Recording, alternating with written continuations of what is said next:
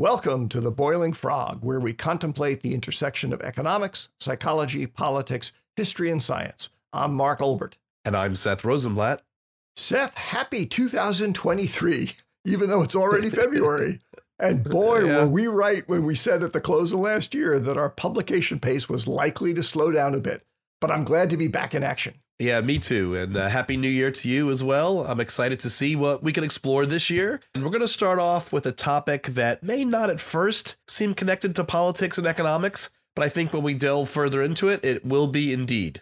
Oh my gosh, I love teasers. Today we're going to discuss success and failure and what they mean on an individual and community level, including the role success and failure play in our personal decision making and the biases they create in social interactions and politics. And this definitely relates to our previous podcast on how we learn or don't learn from the past. Let's start off by defining some terms. Success and failure seem like straightforward concepts, but as with a lot of supposedly simple ideas, they contain a lot of hidden complexity. Yeah, that's right. And success and failure are loaded and sometimes pejorative terms. And even when they're objective, they are relative and not absolute because whether something is a success or not is kind of by definition a measurement against some yardstick. And as we've discussed in previous podcasts, humans are often subject to hindsight bias. Since we dislike being wrong, itself a form of failure, we blithely rewrite history to match whatever our current reality happens to be. yes, I, I think you're referring to a concept sometimes we call moving the goalposts, right? the idea that we change the definition of success, or in general, even the rules of the game, as we attempt to achieve that success. So many times in business or in politics, I've seen someone declare victory not because they achieved the goal, but because they consciously or unconsciously changed the goal along the way. Did you fail to win that war we claimed just had to be won in Indochina? Well, let's recharacterize the goal as achieving peace with honor. so that's why in business or often in an academic setting, you hear people refer to what we call SMART goals. SMART's an acronym of specific, measurable, achievable, realistic, and timely. If a measure of success is specific and objective and it's time bound, it's a lot harder to game in hindsight. So it's like a difference between setting a goal that says, I will lose some weight versus a goal that says, I will lose 10 pounds within the next six months. The former is a little easy to game and fool yourself. The latter creates a much more objective measure of success or failure. but there's a cost to SMART goals, and the weight loss one illustrates it perfectly, at least for me. I've often put off losing weight because I find specifically measurable weight loss goals really hard to achieve. I've had more success adopting fuzzier goals because then I don't feel so bad about not achieving what I set out to do. yeah, I mean, I get that. But it's and it's also important to point out that some of the most important things in life are really difficult to measure. Happiness, love, friendship, etc. Uh, yet we still want to be successful in those areas too. It's hard for anyone, even the person experiencing them, to measure subjective outcomes. Who's happier, the guy with lots of friends he interacts with occasionally, or the guy who has a small number of very close friends he interacts with all the time? It depends on the person. Let's also remember that sometimes reality changes on the way to success and should cause you to properly move those goalposts. Maybe in the weight loss example, I mean, your doctor advises you to change your goal after you make it. I mean, it would kind of be then be silly to say, "Oh, sorry, doctor, I already set the goal, so I can change it since I want to be objective," right? Context matters a lot too. American independence in the 18th century was pretty clearly a failure from the British point of view at the time. But in the 20th century, it sure helped the British to have US backing in fighting the Nazis. Although, admittedly, we can't ever know what would have happened in that fight if the American Revolution had failed.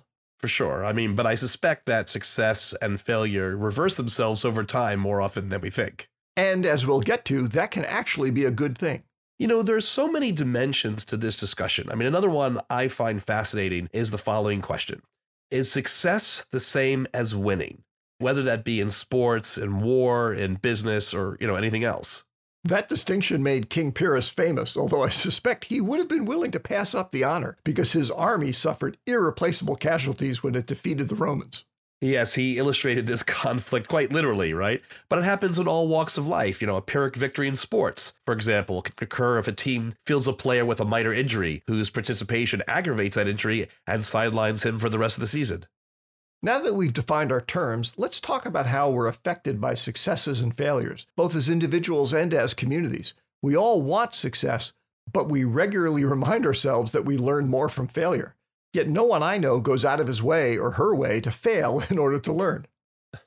That's right. There's a bit of a failure paradox, particularly when it's about our kids. We both served on a school board, so we know that educators and others say that kids learn best from failure. And maybe as parents, you know, we could really believe that. But even those of us who buy into that notion completely then don't turn around and root against our kids on the soccer field. or hope that they get bad grades in school. So let's delve a little deeper into those benefits of failure. Failure gives direct and often immediate feedback on what you shouldn't do, which can keep you from injuring yourself or wasting time pursuing avenues that aren't working. It's so powerful, I think, because humans are basically optimists. We tend not to even notice when things go right because we figure that's just the way things ought to go. So failure really stands out and can dramatically cement lessons, where success just confirms our pre existing expectations and so keeps us from learning much about what led to the success. You know, I remember that the artistic director of our local children's theater would always tell the kids, keep making mistakes, but just don't make the same mistake over again. You know, rather make new mistakes. Repeating the same mistake is a double level failure the failure itself and failing to recognize that you failed. If you're repeating mistakes, you didn't learn from them. Another potential benefit from failure is that it can build resilience, the lived experience of having failed. And despite that failure, realizing that the world didn't fall apart and knowing that you'll be able to get back up and fight another day. Or maybe even reevaluate what success means to you in that particular circumstance or what is truly important to you. Yeah, and there certainly are plenty of examples where people who have had it too easy in life don't have this resilience. I mean, maybe never really learned a lot of life lessons and have a hard time later being successful when things don't go perfectly. Hmm, that sounds suspiciously like another Trump reference. I don't know, maybe so. Well, so clearly there is a consensus that failure has a lot of upsides, but no one advocates failing all the time, right? So let's look at the dark side of failure. First off, catastrophic failure can be fatal, which kind of gets in the way of learning. But non catastrophic failures, particularly repeated ones, sap energy. They can reduce or take away your drive to keep going, whereas success gives you energy to do more, work more, achieve more. Right, which I guess why there's another saying that success breeds success. I know in my case, I became a better motorcycle rider after I cracked up and broke all the ribs on my right side, but I don't recommend it as a way to improve one's riding skills. yeah, I probably uh, wouldn't do it that way.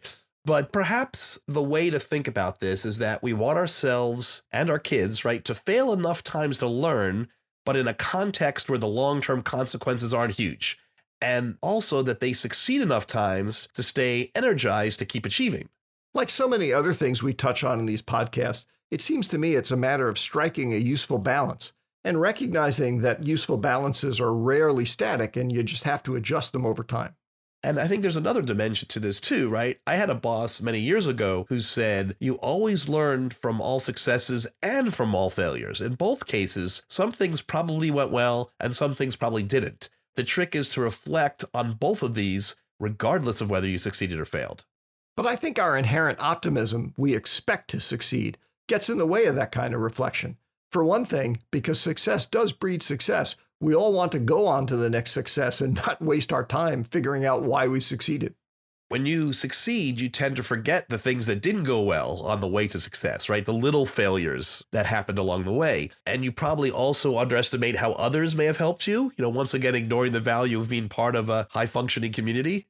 On the other hand, when we fail, we often deflect or minimize our personal role in the failure by blaming it on external factors.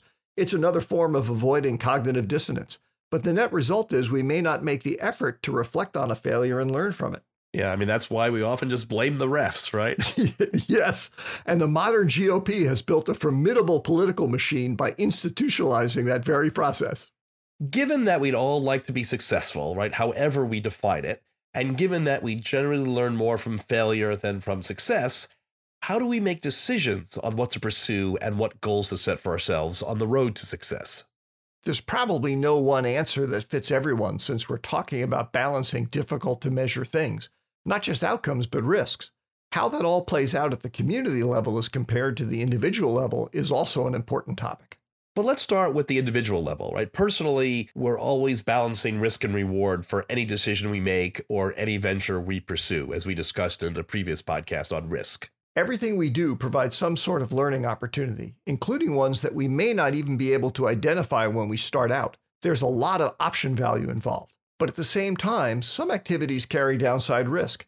If we pursue them, it's hopefully because we've decided, after careful reflection, that the former outweighs the latter.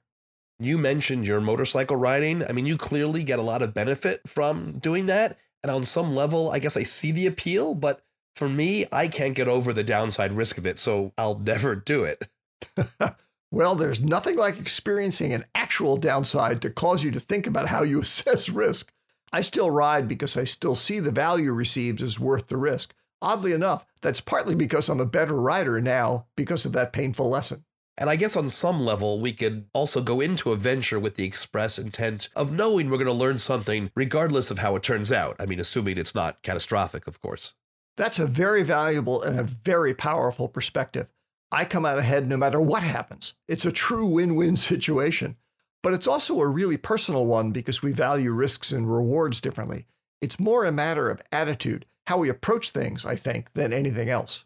So let's now talk about balancing success and failure on a community level. What, what did you mean by that? I think there are two things that are different at the community level. First, communities benefit when some of us take risks, even if those individuals fail. You make me think of things like medical trials, right? Individuals participate in a medical trial to try out a new drug. It may work for them, it may not. They may be in the control group, but in any case, they are taking a risk of failure so that the community can benefit from the learnings that come from either their success or failure. I think another example along those lines are protesters, particularly in oppressive regimes where they face real significant risks. Other members of their community probably benefit from the fact that they do take those risks. Interestingly, what you're describing is what we call in economics a free rider problem. I mean, we've discussed this before on this podcast. It's normally when someone benefits from resources or services of a communal nature yet doesn't pay for them. This can often be a positive externality or a use of a public good, but normally it's the community that's paying with the individual's the free rider. In this example, the individual is paying and the community is the free rider. It'd be interesting to explore just why these outlier individuals, so to speak, do what they do. Is it just a result of their personal risk reward analysis being different, or that they have less to lose? Well, on that note, I mean, certainly in some cases, I mean, those with limited financial resources or those who are severely oppressed, I mean, in our two examples above, are the ones who are supporting the larger community and ironically helping the more privileged among us. Whatever the reasons, clearly the community benefits from having at least some members who don't follow community norms because it's hard to see how social evolution could occur otherwise. Okay, then isn't the second thing that's different about success and failure at the community level is that as a composite, sort of fluid collection of individuals, we don't really have a single yardstick to measure success and failure. And that can make the consequences of success and failure more dramatic for a community leader than for an individual, because failure creates attack opportunities that others vying for community leadership positions can then exploit. Reagan's defeat of Carter in 1980 is a good example of this, I think. It's impossible to know if Reagan, had he been president when the crises Carter faced, the Iran hostage situation, the related oil shortage, extremely high inflation, would have done a better job. But most people assumed that because Carter had failed to handle those crises, he was the poorer leader. Okay, we've talked a lot about the balance of success and failure as individuals and in communities. Let's apply this framework to success and failure in different parts of life, right, such as science, sports, and business. You know, can we definitely say whether in these areas we indeed learn more from failure than success? Failure is certainly better at cementing lessons, but we have to succeed at some point to accomplish anything, let alone set the stage for pursuing more success. Thomas Edison famously said, I have not failed. I've just found 10,000 ways not to build a light bulb. But we remember him because he did eventually build a light bulb, unlike his competitors he was clearly persistent. I mean, not everyone would have tried 10,000 ways to solve that problem. So maybe the key is failure plus persistence. He was amazingly persistent, arguably heroically so. But I think it's wrong to assume heroic efforts are necessary to keep going. More often, I think you're better off doing things to minimize that energy sapping impact of failing we talked about, which can easily lead you to just giving up. I think you're now referring to some degree of maturity, right? Perhaps literally in terms of age, but certainly in terms of temperament and wisdom, which is why I think it's more challenging to balance success and failure, you know, when you're a child.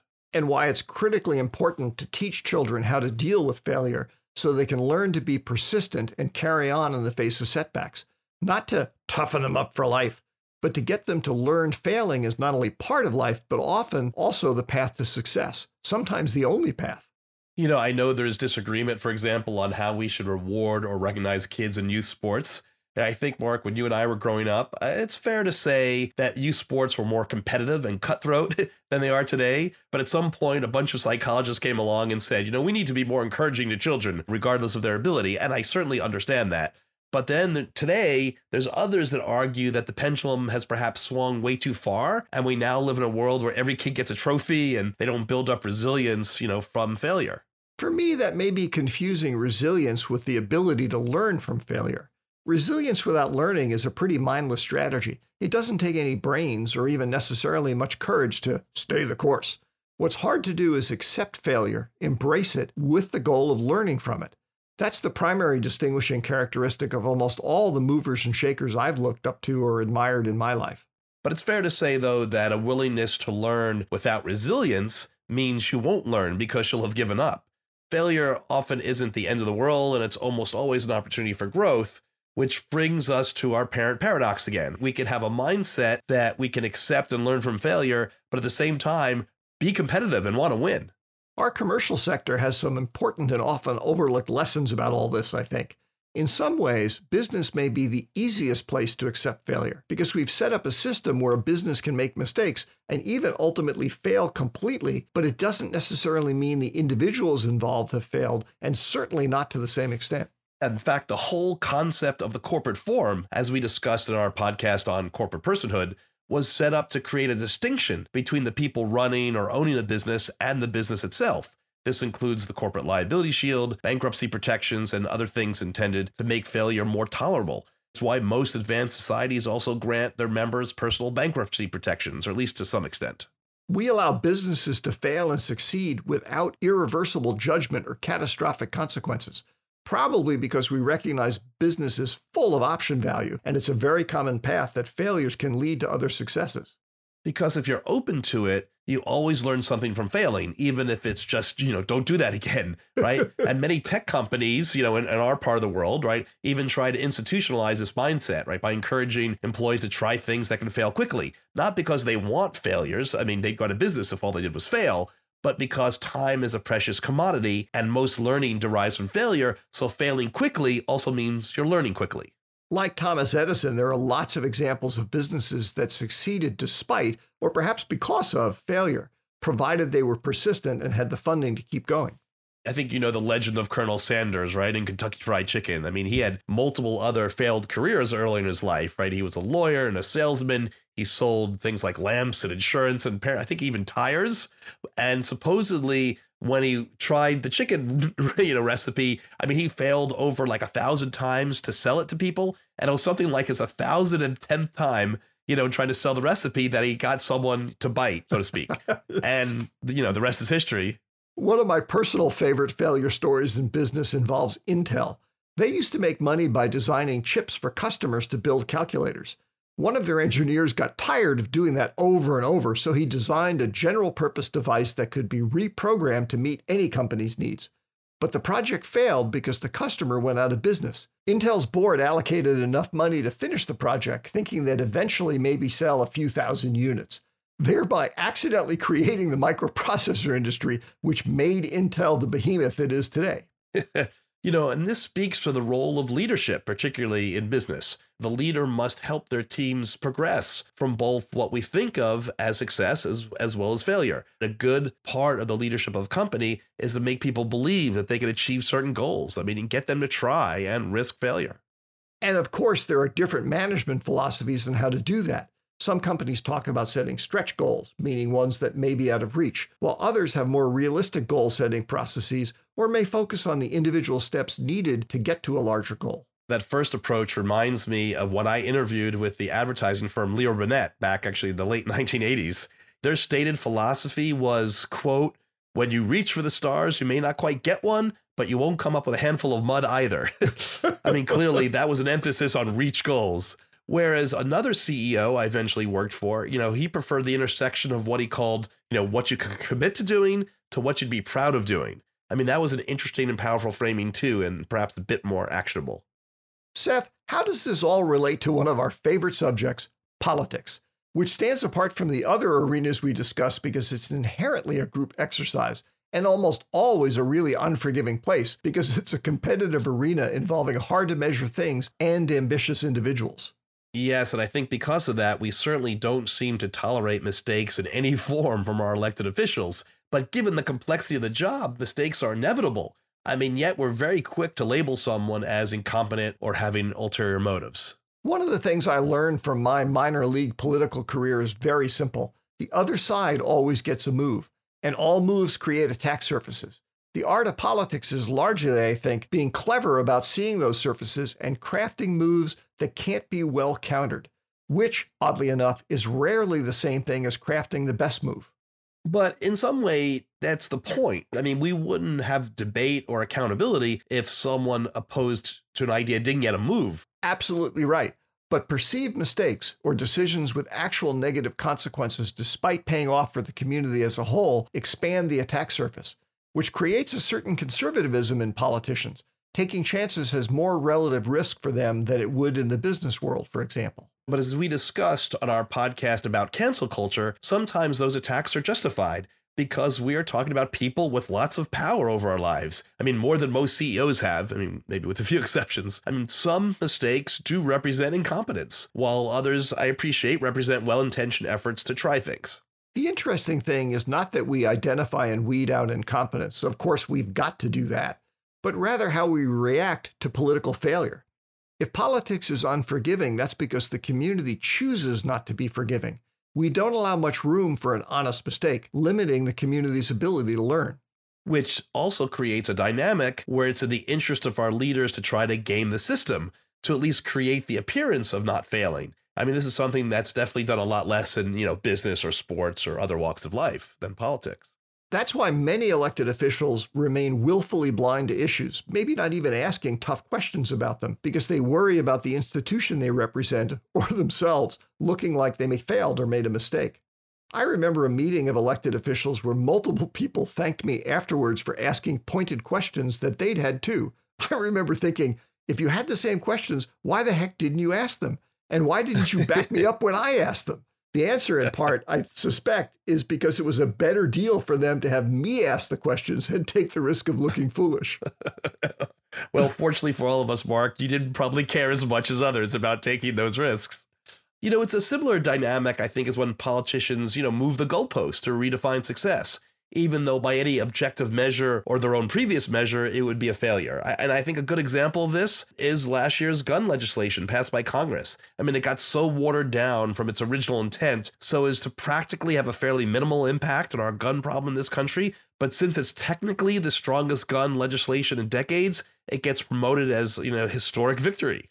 Both views are correct. It is historic and it is really limited. But I got to say, it's better than nothing. Yeah, I mean, I guess I agree with that. A key part of leadership, particularly political leadership, is making people feel good about themselves. That's why Morning in America worked as a campaign tactic. But if you don't focus on improving the community, all you've accomplished is a form of pandering. That's why ask not what your country can do for you, ask what you can do for your country is a much more powerful political meme. This fear of failure in politics reminds me of Oedipus who, by desperately trying to avoid killing his father and marrying his mother, as the oracle told him he would, he does exactly that. This conservatism in politics to avoid failing manifests itself in not tackling issues or doing something new, which then in turn robs us from those successes we may gain even if we fail along the way. So, by trying to avoid failing, we end up failing more or succeeding less, at least in the long run. I bet this is why we don't seriously address things like our long-standing healthcare crisis or our insane gun culture or many, many other issues. We just keep failing because our leaders are afraid of failing in trying to address them. And they're afraid of failing because we have a low tolerance for their political mistakes. So, Mark, what can we learn from all of this, right? It sounds like there are some lessons from the business world here that can cause us individually or collectively to be the most balanced when it comes to tolerating and learning from failures and having those failures lead to success, right? So, how can we apply that more broadly? If we keep the good things about failure, the ability to learn, the strengthening of our resilience, and mitigate the bad things, the energy sapping, the potential catastrophic dangers, we would promote risk taking, which would in turn dramatically increase our collective wealth and happiness. I mean, we earlier talked about how in business, safety nets are actually in everyone's interest. They make it safer to fail, limiting downside while retaining most of the upside. So, this is not a new concept. You know, as we said, we've done this throughout our history, yet we haven't considered generalizing the lesson by making it possible for more people to fail safely. What would that look like? I think it would likely include a number of things. First and foremost, backstopping individuals with sufficient community funded resources so that failure doesn't mean becoming destitute or suffering significant physical harm. Also, ideally, it would help to have the community where mistakes don't ruin you and, if anything, are valued. Although I recognize this may be hard to do in practice. I think it'd make a great campaign baseball cap. Make America fail again. That's right. So let's be more specific. There are a number of potential social safety nets that, ironically, could better promote capitalism, even though they'd require increased government spending, because they would release currently untapped creativity and talent, thereby benefiting all of us. As we said, we do have some limited safety nets for individuals. We have personal bankruptcy laws, Social Security, those kinds of things. But they haven't really unleashed the full potential of individuals. Yeah, I mean, we clearly need more. I mean, the first thing that comes to mind to me is universal childcare and universal pre K. I mean, this would create tremendous flexibility and innumerably more choices for families on what they can pursue, professionally or otherwise. Completely revamping our healthcare system would be another thing which would yield tremendous dividends to all of us. Universal coverage would be great, but even just not tying medical insurance to employment would be a big step in the right direction which, as I know that you know, is just an accident of history, and no employer really likes providing it anyway. Knowing that a trip to the hospital won't bankrupt you would allow many more choices for everyone in terms of how they can add to society. Another example would be making college more accessible, right? Both in terms of process and in terms of cost. And this change would promote risk taking and actually allow more individuals to create more value for society, for all of us. Of course, paying for all this and other things that we didn't list here would not be cheap. But let's not forget how a more progressive tax system would go a long way to both fund these changes and recognize the community benefit that accrued to folks who have achieved a certain level of success, which, as we discussed in an earlier podcast, almost always happened because they had the ability to safely fail. Mark, that's a good place to end, you know, in recognizing once again that our success is not solely our own, but as a result of a combination of our abilities and hard work with the community and the support that was created around us. We may be two successful capitalist pigs, but we are well aware that many other people had a hand in building the pigsty that made our success possible. Even if we are still covered in mud, right? well, thanks to you, Mark, for a fun podcast to kick off 2023. And of course, thanks to our listeners. Signing off, this is Seth. And Mark. Wishing you lots of good failures in 2023. Goodbye, everyone. See you next time. This podcast is copyright Mark Olbert and Seth Rosenblatt. All rights reserved. The Boiling Frog podcast is written, produced, and hosted by Mark Olbert and Seth Rosenblatt. Audio engineering and technical support provided by Caroline Olbert. Theme song composed by Benjamin Rosenblatt. Music arrangement and production by Mia Rosenblatt. For more information, resources, or to subscribe to this podcast, please visit our website at www.theboilingfrog.net.